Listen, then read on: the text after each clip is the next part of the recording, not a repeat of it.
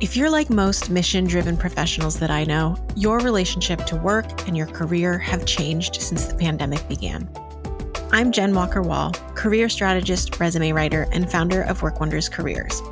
This season, we're talking to mission-driven professionals to hear how their relationship to work, careers, and ambition have changed over the past couple of years. I hope you'll join us. Welcome to Reimagining Ambition. Welcome back to Reimagining Ambition.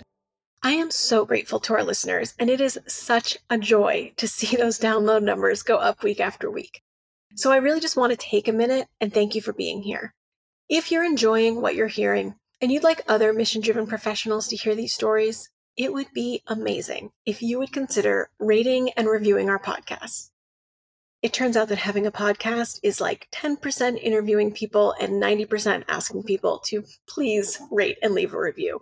And trust me, no one is more sorry about that than me. But I can tell you that it really makes a difference, and I really appreciate it. Thank you so much. I'm doing my best to tell these stories in a somewhat linear fashion, and it's tricky. I've interviewed over 20 people. I'm relying on their memory, which is inherently and notoriously imperfect. But this week, we are picking up in the late spring and early summer of 2020. You might remember this phase as the new normal. When I say since the pandemic, I'm not just talking about the pandemic. I'm thinking about everything that's happened since 2020. Seeing those long lines of people looking for food, Trump's presidency, evictions, watching George Floyd's murder on television, Black Lives Matter protests, an extremely stressful election season. These are just some of the things that we all collectively experienced or watched happen over the last couple of years. And I'm thinking about what it means to continue working in a pandemic with childcare challenges, tensions at work and in the workforce, the ongoing threat of COVID. There are just so many very real crises unfolding, not just one after another, but often simultaneously. Just this past week, I saw a TikTok of a retail worker in California. She was standing in the store where she worked, watching the floodwaters rise while she was wearing a mask. And it was just this really profound and striking video where I was watching her deal with these multiple crises by wearing the mask and the floodwaters coming in. Our collective experience may have started in 2020, but that's sure not when it stopped. And in the spring and summer of 2020, many people were hopeful that things were headed in a better direction.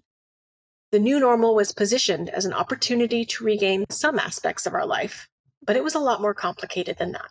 When daycare opened back up again, and oh my God, we were so happy. Like, I know I heard some moms saying like, oh, I cried when I dropped my kid off. I think at that point, it was just constant, that feeling of burnout. But then there was a looming fear of the daycare closures, because we didn't have a vaccine at that point. So it's like, oh my God, does someone have COVID? Oh my God. Like, and people didn't know the implications either. People had said that, you know, children and babies didn't get severe, but I didn't know. The demands at work were starting to feel never ending. There was a meme I remember seeing that was a still from the Titanic where the band is playing and they're like therapists teaching breathing techniques to clients right now. And that's what it felt like. It's like, I'm just like throwing stuff at the wall, hoping that something will help. It was so painful and so heavy in a way that I don't think anybody could have taught me how to deal with. I had a lot of angst, like, oh, social work school didn't do anything for me. None of my supervisors prepared me for this, but who could have? After the layoffs, we had even fewer people to do the same amount of work because the client churn that we thought was going to happen didn't really come to fruition when some of this uncertainty came out, and we never hired back up. And so suddenly work started to grow again, and we didn't have enough people. Being overworked, underheard, things didn't feel sustainable, and it just didn't feel like the leadership was listening or cared, quite frankly. I noticed, I think, looking back, like a lot of the folks that we were hiring on were younger. You have people messaging at all hours now because some people, like with having to teach from home or do virtual learning, they would have to make up the time. We actually had billable hours at that company. And so you had to account for the time. And so people would be working a bit in the evening to try and make up time. And I noticed some of the younger folks, like these were straight out of college, they would start to work later hours too, sometimes even like 11 o'clock at night. I would see some people messaging on Slack. And I tried to be that voice to say like, hey, like you need to set up a boundary because no one's going to set it for you. So I think they're seeing like senior leadership, especially the ones who have kids, like trying to work, like just juggle as best they could with their other commitments and thinking they had to do that too. I would see people like drive themselves into the ground, like thinking that they need to work like later at night just because like they had no frame of reference. While many office workers continued their remote work, organizations had a lot of return to the office plans that were up in the air, causing stress and uncertainty.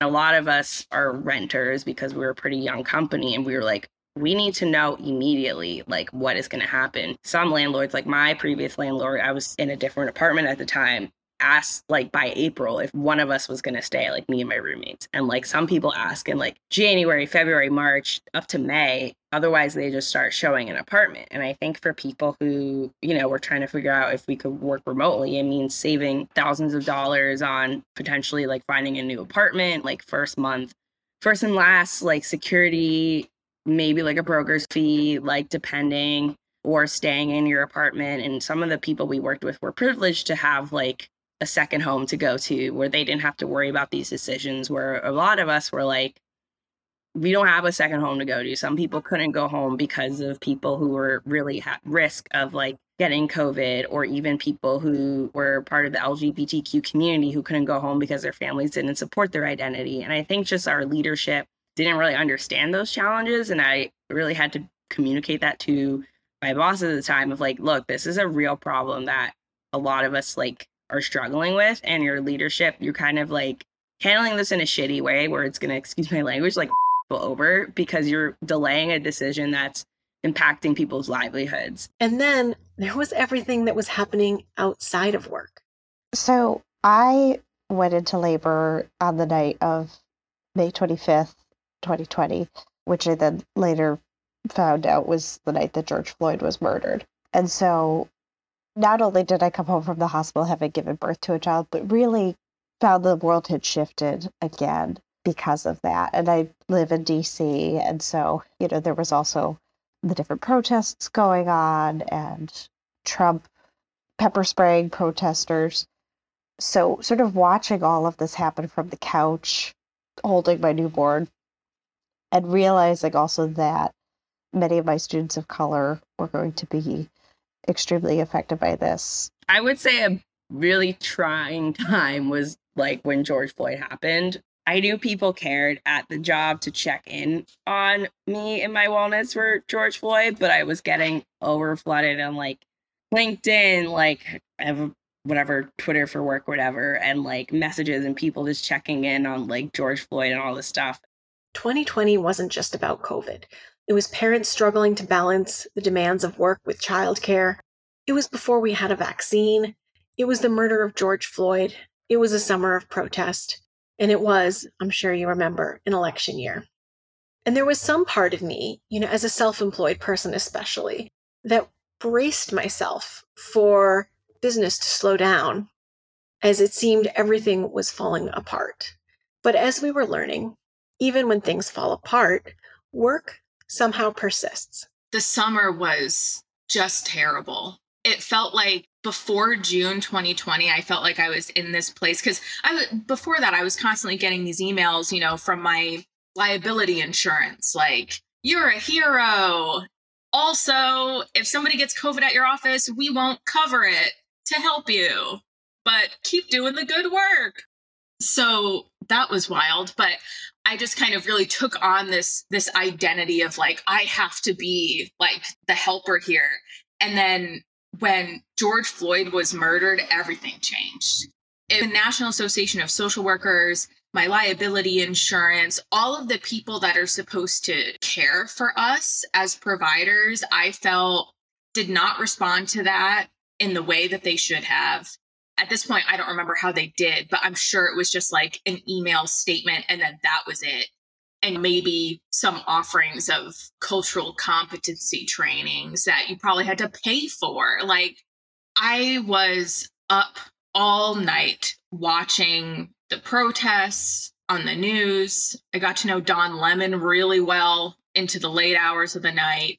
I couldn't stop watching it. I felt so just like hopeless and stranded. Keisha Sheedy, a higher ed professional turned consultant, turned to writing in an attempt to process and transform her industry in light of George Floyd's death. You know, murder of George Floyd and the Black Lives Matter movement, I could not say something about that. As educational leaders, we looked to guidance from the tried and true educational leaders of the past, theorists of the past, people who are important, voices who are important, textbooks that are, or pieces that are seminal and important. However, how many of those are written by the people who are intended to be served that have not historically been served? So we want to, in theory, reach out and serve communities of folks who have kind of been left behind, yet we're not reading the literature or books or knowledge or using the experiences of those very people that we're trying to serve, which obviously makes no sense. I've written things, presented things, and nobody's been paying attention. So it was nice to have people say, wow, that was incredible and impactful. Thank you for sharing. Yet it was also kind of a slap in the face. The 15 years prior of experience that I had in the higher education space, particularly as a Black woman across multiple institutions of different kinds, that still, combined with a master's degree in education, that still was not enough to put me in a space to make real impact in the division or in the organization. Dr. Michael Mullarkey was advocating for changes at his internship.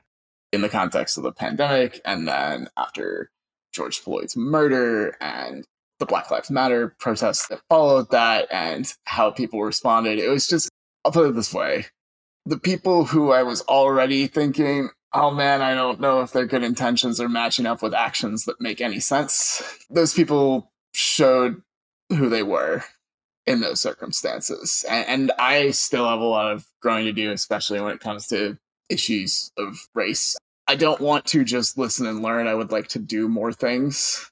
And I also think that one of the things that I'm trying to do better is what can I do locally? You know, what can I do in the situation where I'm at? I did try to do things locally at my job. The boss who I had, who was great, she was already doing a bunch of stuff on her own, and we worked together on some things, and I'm proud of that. The residency, we tried to do some stuff, and we put together a list of all the interns were white, and we wanted to recognize that, and we wanted to say, you know, is there ways that we can think about structurally to make this internship more accessible to anyone who isn't white? And this is secondhand, take it with a grain of salt, I guess, but I heard that, you know, we had a meeting where basically the meeting was, here are all the reasons we can't do this stuff.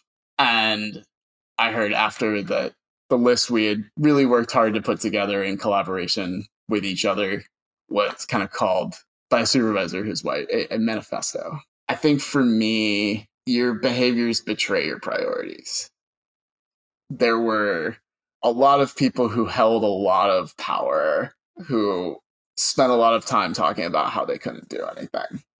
And even if it was true, even if they were constrained, and I'm sympathetic to that on some level, the willingness to, you know, okay, we've seen the man behind the curtain. It's like, well, like, but no, but like things are fine. And like going quote unquote back to normal is not an acceptable thing. Like normal was George Floyd getting murdered in the street. Like normal was lots of people's names who we haven't heard about, I haven't heard about, being discriminated against constantly, feeling unsafe in their work.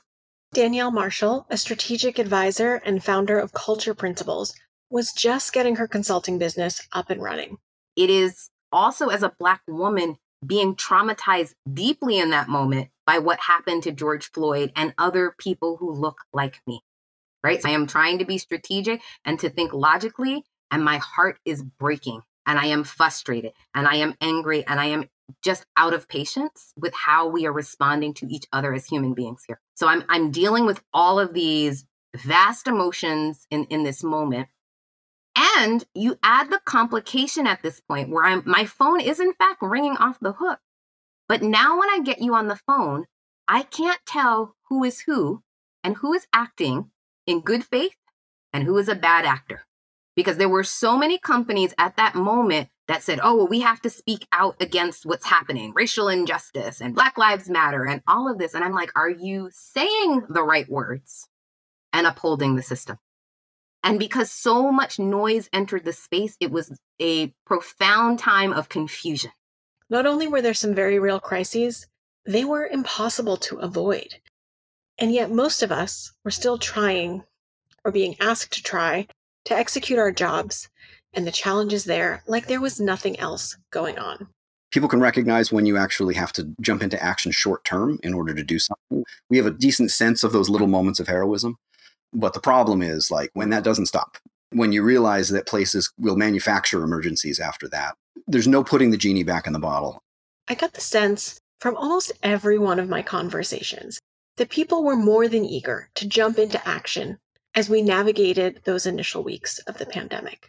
And when it became obvious that we needed to tackle issues of racism and equity, I got the sense people were eager to jump into those as well. But there were a lot of challenges in their way. I'm sure at some point, someone will do a robust and comprehensive study on how attitudes towards work have changed and evolved during this time. But from my vantage point, the very real crises that we were witnessing and enduring, and encouraged to minimize or ignore, brought long simmering tensions, including racism at and beyond work, salary and pay equity, care work, and mental and physical well-being to the forefront. And perhaps in doing so, it put the manufactured crises of work demands, with the increasing workload and the retention issues, in perspective. What do you think? What experience made you realize that you're replaceable at work, but not to your friends or family?